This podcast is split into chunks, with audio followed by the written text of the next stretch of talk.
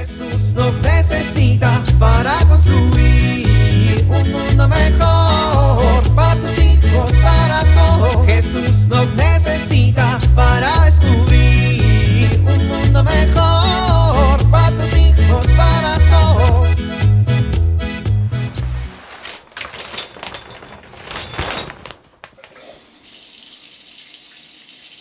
La vida es para disfrutarse con buen jabón y su champú. El agua está muy templadita. Me gusta a mí bañarme así. Livia, moliviamo, en la regadera me baño todito el puerco este domingo. Ay, ¿qué pasó? No inventes. Se acabó el agua. Ay, híjole, qué frío. Familia, ¿qué pasa con el agua? Ay, no, olvídenlo. Ya me acordé que la iban a cortar para arreglar quién sabe qué.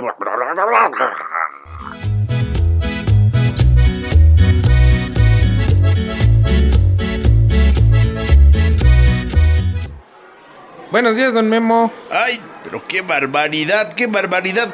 Otra vez te castigaron, Chemita. Pues ya ve, don Memo. ¿Y por qué no te mandan a la dirección como los otros niños castigados? Porque dice la Sor Mariana, la directora, que usted es el único que me controla. Pues sí, pero eh, en lugar de que me premien por controlarte, me castigan. Don Memo me está rompiendo el corazón. Y tú estás rompiendo los rosales, quítate de ahí, chamaco. No Ah. pises las áreas verdes. Ay, perdón. Bueno, ¿y ahora qué hiciste? Ahora sí no hice nada, don Memo. Sí, ahora resulta que te castigan por hacer nada. Pues sí, ¿quién les entiende? Si hago algo malo, me castigan. Si decido que no voy a hacer algo, también me castigan. Pues seguramente no hiciste algo que tenías que hacer. Pues le dije a la madre que no iba a ser acólito de la misa del viernes primero. ¡Ay, chamaco! ¿Y por qué no quisiste ser acólito? Pues porque nos visten con esas cosas rojas y Pedrito el otro día me dijo que parecía pelota de básquetbol, don Memo. Ay, niño, pues no les hagas caso y ya.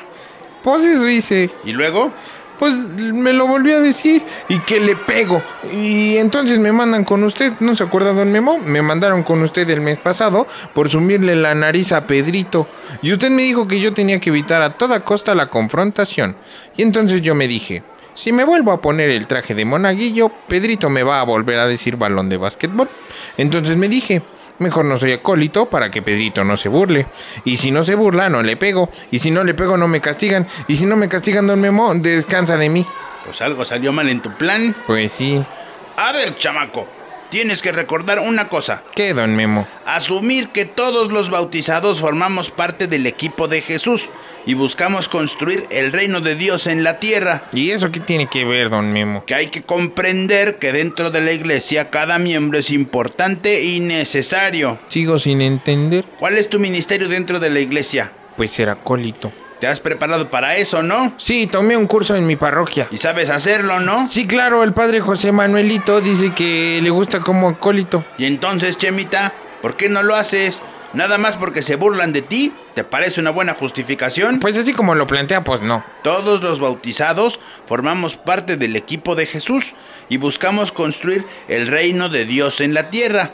Hay que comprender que dentro de la iglesia cada miembro es importante y necesario. Tu trabajo como acólito es necesario.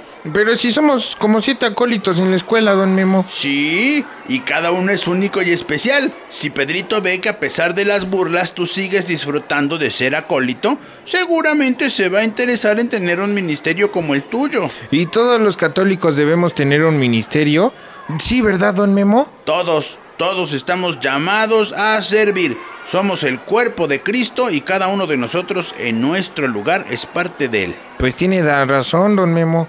Bueno, además de ser acólito, Chemita, hoy en día hay que preguntarse qué podemos aportar a la iglesia para que sea más misericordiosa. ¿Qué podemos aportar a la iglesia para que sea más misericordiosa? Así es, todos necesitamos hacer algo, somos parte de ese cuerpo. Eh, Sí, don Memo, tiene razón.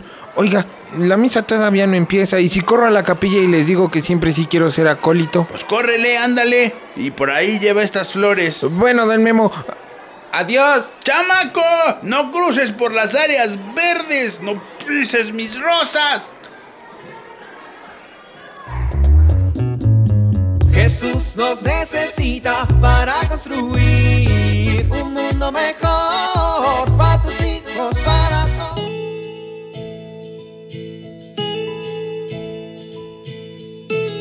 Hoy quiero compartir contigo una historia. Es la historia de una mujer que le tocó vivir en medio de la guerra. En su ciudad caían bombas por todos lados y la gente debía permanecer escondida. Ella, junto con un grupo de amigas, iba a las casas a leer la Biblia y compartir un rato con las familias. Sus padres tomaron la decisión de salir de allí para salvar sus vidas. Ella decidió quedarse en su ciudad porque tenía compromiso con aquellas familias que solía visitar. Al despedirse de sus padres, le entró una profunda tristeza porque quizá sería la última vez que los vería. Al ir caminando de regreso a su casa, encontró una niña llorando porque acababa de perder a su familia. Esto le hizo pensar en el dolor de aquella pobre niña y olvidarse por un momento de su propio dolor, y sintió un profundo gozo de poder consolar a esta pequeña. La felicidad muchas veces se encuentra cuando abrimos nuestro corazón al otro.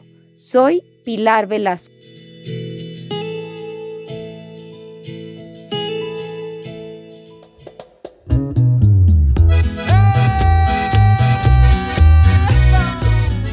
Oramos.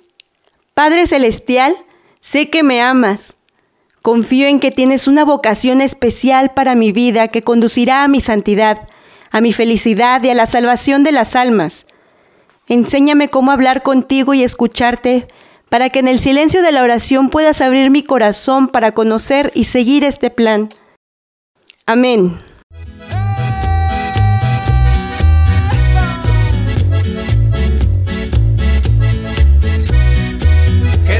Nos necesita para construir. Vivir en familia.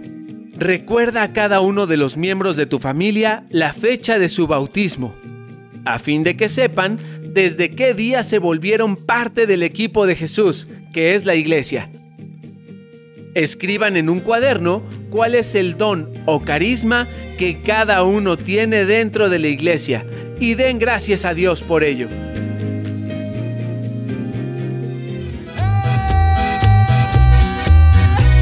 invitamos a compartir y dialogar este encuentro de la serie Dios camina entre nosotros con tu familia. RCP es un programa de PPC México al servicio de las comunidades parroquiales. Hasta la próxima. Un mundo mejor para tus hijos, para todos.